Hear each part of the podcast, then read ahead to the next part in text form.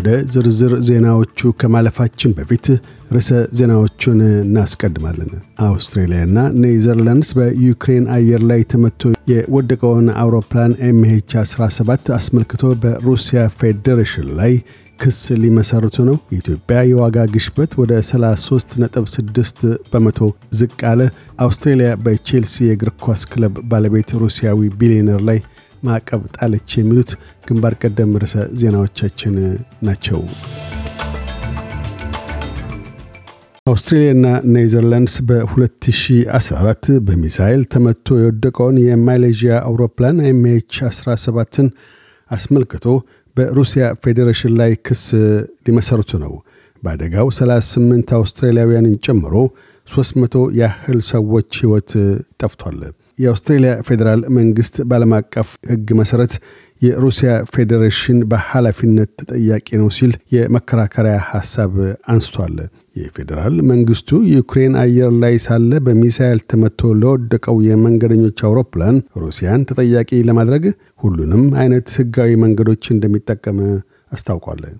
የኢትዮጵያ የዋጋ ግሽበት በወርሃ January ከነበረበት 34 ነጥብ 5 በመቶ በ February 33 ነጥብ 6 በመቶ ዝቅ ማለቱን የዩናይትድ ስቴትስ የግብርና ዲፓርትመንት ገለጠ። ዲፓርትመንቱ ኢትዮጵያ ባለፉት አምስት ዓመታት በዋነኛነት ከምግብ ዋጋ ማሻቀብ ጋር ተያይዞ ግሽበቱ መናሩን ጠቁሟል። ባለፈው ወርሃ February የምግብ ዋጋ ግሽበት ከ39.9 በመቶ ወደ 41 ነጥብ 9 በመቶ ከፍ ማለቱንና ምግብ ነክ ባልሆኑት ዘርፍ ከ27 ነጥብ 3 በመቶ ወደ 22 ነጥብ 9 በመቶ መውረዱን አመልክቷል። አያይዞም ለምግብ ዋጋ ግሽበት በሰሜን ኢትዮጵያ እየተካሄደ ያለው ግጭት፣ በምስራቅ የአገሪቱ ክፍሎች የተከሰተው ብርቱ ድርቅና በቅርቡም በሩሲያና ዩክሬን መካከል የተከፈተውን ጦርነት በአስባብነት ጠቅሷል።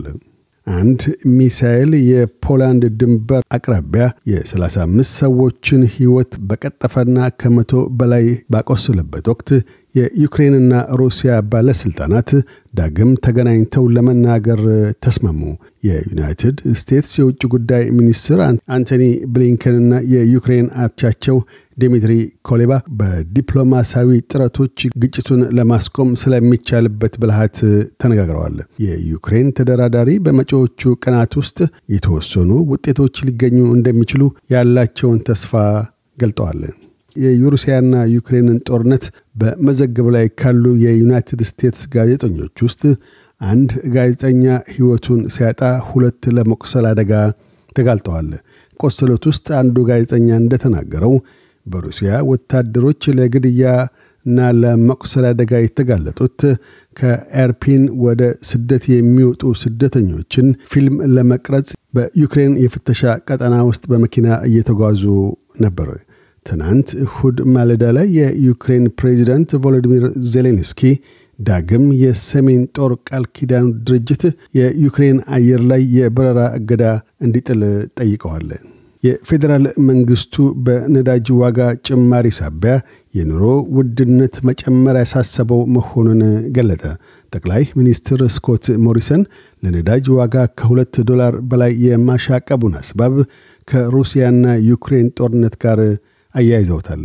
ይሁንና የተቃዋሚ ቡድን መሪ አንቶኒ አልቤኒዚ የነዳጅ ዋጋው ወደ ሁለት ዶላር የተጠጋው ከጦርነቱ ጅማሮ በፊት እንደሆነና የፌዴራል መንግስቱ አስቸኳይ የመፍትሄ እርምጃ እንዲወስድ አሳስበዋል። የአውስትሬልያ መከላከያ ኃይል የጎርፍ አደጋ የደረሰባቸው የኒው ሳውዝ ዌልስ አካባቢዎች የድንገተኛ ደራሽ ግልጋሎቶችን መስጠታቸውን ቀጥሏል። በኒው ሳውዝ ዌልስና ኩዊንስላንድ በጎርፍ የተጎዱ የማኅበረሰብ አባላት ጎርፉ አድርሶት የሄደውን ፍርስራሾችና ቆሻሻዎች ማጽዳቱን ተያይዘውታል። የመከላከያ ግብረ ኃይል ተጠሪ ሜጀር ጄኔራል ዴቪድ ቶሜይ ከሰባት መቶ በላይ ወታደሮቻቸው በዘጠኝ አውሮፕላኖች እየታገዙ በሁለቱ ክፍለ ሀገራት እገዛ እያደረጉ መሆኑን ተናግረዋል። የፌዴራል ተቃዋሚ ቡድን መሪ አንቶኒ አልቤኒዚ በጎርፍ አደጋ የተጎዱ የኒው ሳውዝ ዌልስና ኩዊንስላንድ አካባቢዎችን ተዘዋውረው በጎበኙበት ወቅት የአካባቢው ነዋሪዎች በፌዴራል መንግስቱ የተገለሉ ሆኖ የተሰማቸው መሆኑን እንደተረዱ ገለጡ።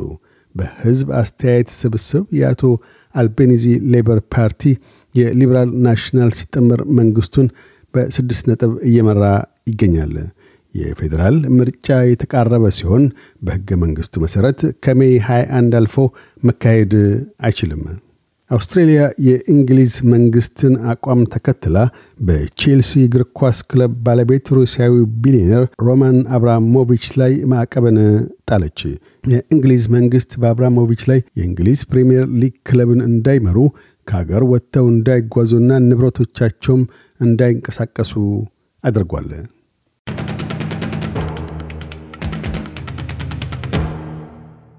በዚሁ ወደ ውጭ ምንዛሪ ተመን ስናመራ አንድ የአውስትራሊያ ዶላር 66 ዩሮ ሳንቲም ይመነዝራል። አንድ የአውስትራሊያ ዶላር 72 የአሜሪካ ሳንቲም ይሸርፋል። አንድ የአውስትራሊያ ዶላር 37 ኢትዮጵያ ብር ከ38 ሳንቲም ይዘረዝራል። ቀጥለን የነገውን የአውስትሬሊያ ዋና ዋና ከተሞችና የአዲስ አበባን አየር ጠባይ ትንበያ እናሰማለን። ፐርስ በከፊል ደመናማ ይሆናል። ዝቅተኛ 19፣ ከፍተኛ 27። አድላይድ በከፊል ደመናማ ይሆናል። ዝቅተኛ 21፣ ከፍተኛ 32። ሜልበርን ሊያካፋ ይችላል። ዝቅተኛ 19፣ ከፍተኛ 27። ሆባርት ያካፋል። ዝቅተኛ 15፣ ከፍተኛ 22። ካምብራ በአብዛኛው ደመናማ ይሆናል። ዝቅተኛ 13፣ ከፍተኛ 23። ሲድኒ ብራ ይሆናል። ዝቅተኛ 19፣ ከፍተኛ 25። ብሬስበን በከፊል ደመናማ ይሆናል። ዝቅተኛ 18፣ ከፍተኛ 28። ዳርዊን ብራ ይሆናል። ዝቅተኛ 25፣ ከፍተኛ 34 አዲስ አበባ ፀሐያማ ይሆናል። ዝቅተኛ 12፣ ከፍተኛ 27። ዜናውን ከማጠቃላችን በፊት ርዕሰ ዜናዎቹን ደግመን እናስመልን። አውስትሬልያና ኔዘርላንድስ በዩክሬን አየር ላይ ተመቶ የወደቀውን አውሮፕላን MH 17 አስመልክቶ በሩሲያ ፌዴሬሽን ላይ ክስ ሊመሰርቱ ነው። የኢትዮጵያ የዋጋ ግሽበት ወደ 33.6 በመቶ ዝቅ አለ። አውስትሬልያ በቼልሲ የእግር ኳስ ክለብ ባለቤት ሩሲያዊ ቢሊዮነር ላይ ማዕቀብ ጣለች። የሚሉት ግንባር ቀደም ርዕሰ ዜናዎቻችን ነበሩ። እያደመጡ የነበረው የ SBS አማርኛ ፕሮግራምን ነበር። የፕሮግራሙን ቀጥታ ስርጭት ሰኞና አርብ ምሽቶች ያድምጡ። እንዲሁም ድረገጻችንን በመጎብኘት on demand እና በ SBS mobile app ማድመጥ ይችላሉ። ድረገጻችንን SBS dot com dot au Amharic ን ይጎብኙ።